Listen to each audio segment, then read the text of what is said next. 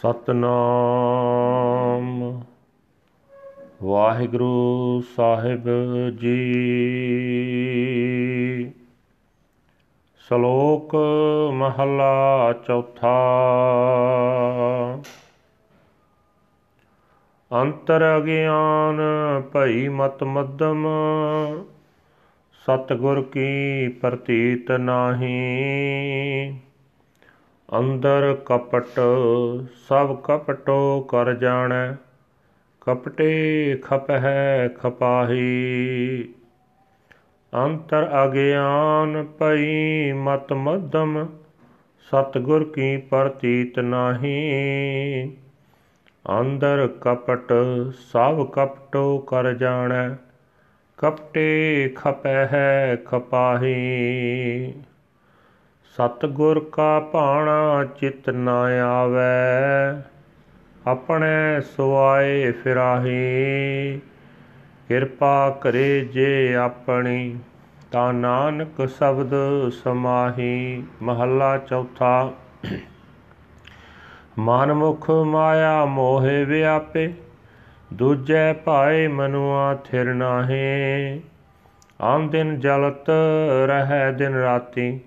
ਹਉਮੈ ਖਪਹਿ ਖਪਾਹੇ, ਅੰਤਰ ਲੋਭ ਮਹਾ ਗੁਬਾਰਾ, ਤਿਨ ਕੈ ਨਿਕਟ ਨਾ ਕੋਈ ਜਾਹੈ। ਓਏ ਆਪ ਦੁਖੀ, ਸੁਖ ਕਬੂ ਨਾ ਪਾਵੈ, ਜਨਮ ਮਰੈ ਮਰੇ ਜਾਹੇ। ਨਾਨਕ ਬਖਸ਼ ਲਏ ਪ੍ਰਭ ਸਾਚਾ, ਜੇ ਗੁਰ ਚਰਨੀ ਚਿਤ ਲਾਹੇ ਪੌੜੀ ਸੰਤ ਭਗਤ ਪਰਵਾਣ ਜੋ ਪ੍ਰਭ ਪਾਇਆ ਸਈ ਵਿਚਖਣ ਜੰਤ, ਜਿਨੀ ਹਰ ਧਿਆਇਆ, ਅੰਮ੍ਰਿਤ ਨਾਮ ਨਿਧਾਨ, ਭੋਜਨ ਖਾਇਆ। ਸੰਤ ਜਨਾ ਕੀ ਧੂਰ, ਮਸਤਕ ਲਾਇਆ। ਨਾਨਕ ਭਏ ਪੁਨੀਤ, ਹਰ ਤੀਰਥ ਨਾਇਆ।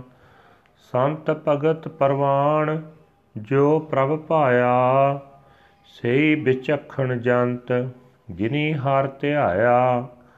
ਅੰਮ੍ਰਿਤ ਨਾਮ ਨਿਧਾਨ, ਭੋਜਨ ਖਾਇਆ। ਸੰਤ ਜਨਾ ਕੀ ਧੂਰ, ਮਸਤਕ ਲਾਇਆ। ਨਾਨਕ ਭਏ ਪੁਨੀਤ, ਹਰ ਤੀਰਥ ਨਾਇਆ। ਵਾਹਿਗੁਰੂ ਜੀ ਕਾ ਖਾਲਸਾ, ਵਾਹਿਗੁਰੂ ਜੀ ਕੀ ਫਤਿਹ। ਇਹ ਹਨ ਅੱਜ ਦੇ ਪਵਿੱਤਰ ਹੁਕਮਨਾਮੇ ਜੋ ਸ੍ਰੀ ਦਰਬਾਰ ਸਾਹਿਬ ਅੰਮ੍ਰਿਤਸਰ ਤੋਂ ਆਏ ਹਨ। ਚੌਥੇ ਪਾਤਸ਼ਾਹ ਧੰਤਰ ਸਾਹਿਬ ਸ੍ਰੀ ਗੁਰੂ ਰਾਮਦਾਸ ਜੀ ਮਹਾਰਾਜ ਦੇ ਸ਼ਲੋਕ ਮਹੱਲਾ ਚੌਥਾ ਵਿੱਚ ਉਚਾਰਨ ਕੀਤੇ ਹੋਏ ਹਨ। ਗੁਰੂ ਸਾਹਿਬ ਜੀ ਫਰਮਾਨ ਕਰ ਰਹੇ ਨੇ, ਮਨਮੁਖ ਦੇ ਹਿਰਦੇ ਵਿੱਚ ਅਗਿਆਨ ਹੈ ਉਸ ਦੀ ਅਕਲ ਹੋਛੀ ਹੁੰਦੀ ਹੈ ਤੇ ਸਤਿਗੁਰ ਉੱਤੇ ਉਸ ਨੂੰ ਸਿਦਕ ਨਹੀਂ ਹੁੰਦਾ।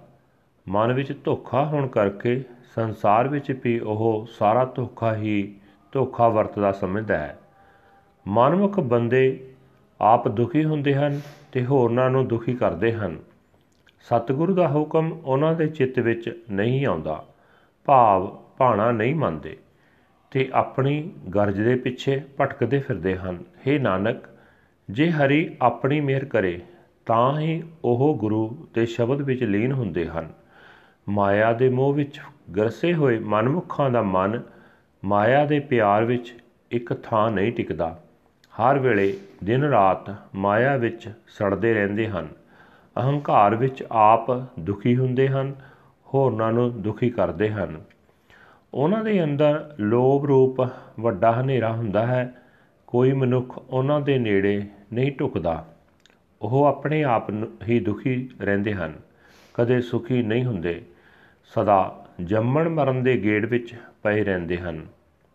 हे ਨਾਨਕ, ਜੇ ਉਹ ਗੁਰੂ ਦੇ ਚਰਨਾਂ ਵਿੱਚ ਚਿੱਤ ਜੋੜਨ, ਤਾਂ ਸੱਚਾ ਹਰੀ ਉਹਨਾਂ ਨੂੰ ਬਖਸ਼ ਲਏ ਜੇ ਮਨੁੱਖ ਪ੍ਰਭੂ ਨੂੰ ਪਿਆਰੇ ਹਨ, ਜੋ ਮਨੁੱਖ ਪ੍ਰਭੂ ਨੂੰ ਪਿਆਰੇ ਹਨ, ਉਹ ਸੰਤ ਜਨ ਹਨ। ਭਗਤ ਹਨ, ਉਹੀ ਕਬੂਲ ਹਨ। ਉਹ ਮਨੁੱਖ ਸਿਆਣੇ ਹਨ, ਜੋ ਹਰੀ ਨਾਮ ਸਿਮਰਦੇ ਹਨ। ਆਤਮਿਕ ਜੀਵਨ ਦੇਣ ਵਾਲਾ ਨਾਮ ਖਜ਼ਾਨਾ ਰੂਪ ਭੋਜਨ ਖਾਂਦੇ ਹਨ ਤੇ ਸੰਤਾਂ ਦੀ ਚਰਨ ਧੂੜ ਆਪਣੇ ਮੱਥੇ ਤੇ ਲਾਉਂਦੇ ਹਨ हे ਨਾਨਕ ਇਹੋ ਜਿਹੇ ਮਨੁੱਖ ਹਰੀ ਦੇ ਭਜਨ ਰੂਪ ਤੀਰਥ ਤੇ ਨਹਾਉਂਦੇ ਹਨ ਤੇ ਪਵਿੱਤਰ ਹੋ ਜਾਂਦੇ ਹਨ ਵਾਹਿਗੁਰੂ ਜੀ ਕਾ ਖਾਲਸਾ ਵਾਹਿਗੁਰੂ ਜੀ ਕੀ ਫਤਿਹ This is today's Hukamnama from Sri Darbar Sahib Amritsar uttered by our fourth Guru Guru Ram Das Ji under Slok fourth Mahal. Guru Sahib said that he has spiritual ignorance within and uh, his intellect is dull and dim. He does not place his faith in the true Guru. He has deceit within himself and so he sees deception in all others.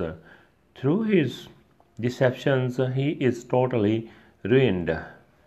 The true Guru's will does not enter into his consciousness, and so he wanders around pursuing his own interests.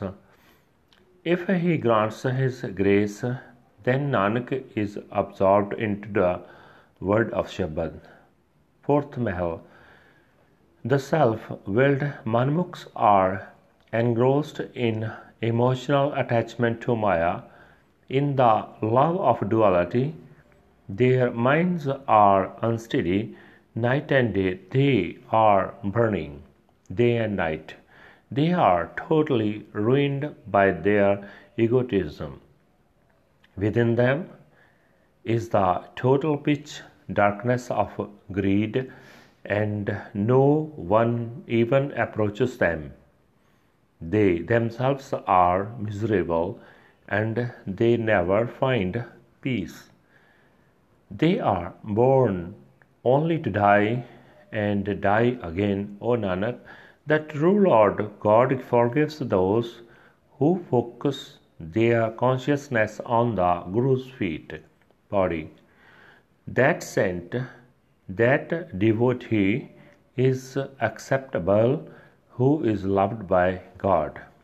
Those beings are wise who meditate on the Lord, they eat the food, the treasure of the ambrosial name, the name of the Lord.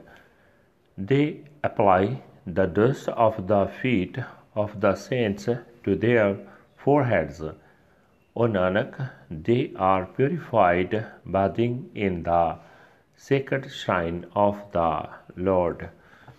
Waheguru ji ਕਾ ਖਾਲਸਾ ਵਾਹਿਗੁਰੂ ਜੀ ਕੀ ਫਤਿਹ।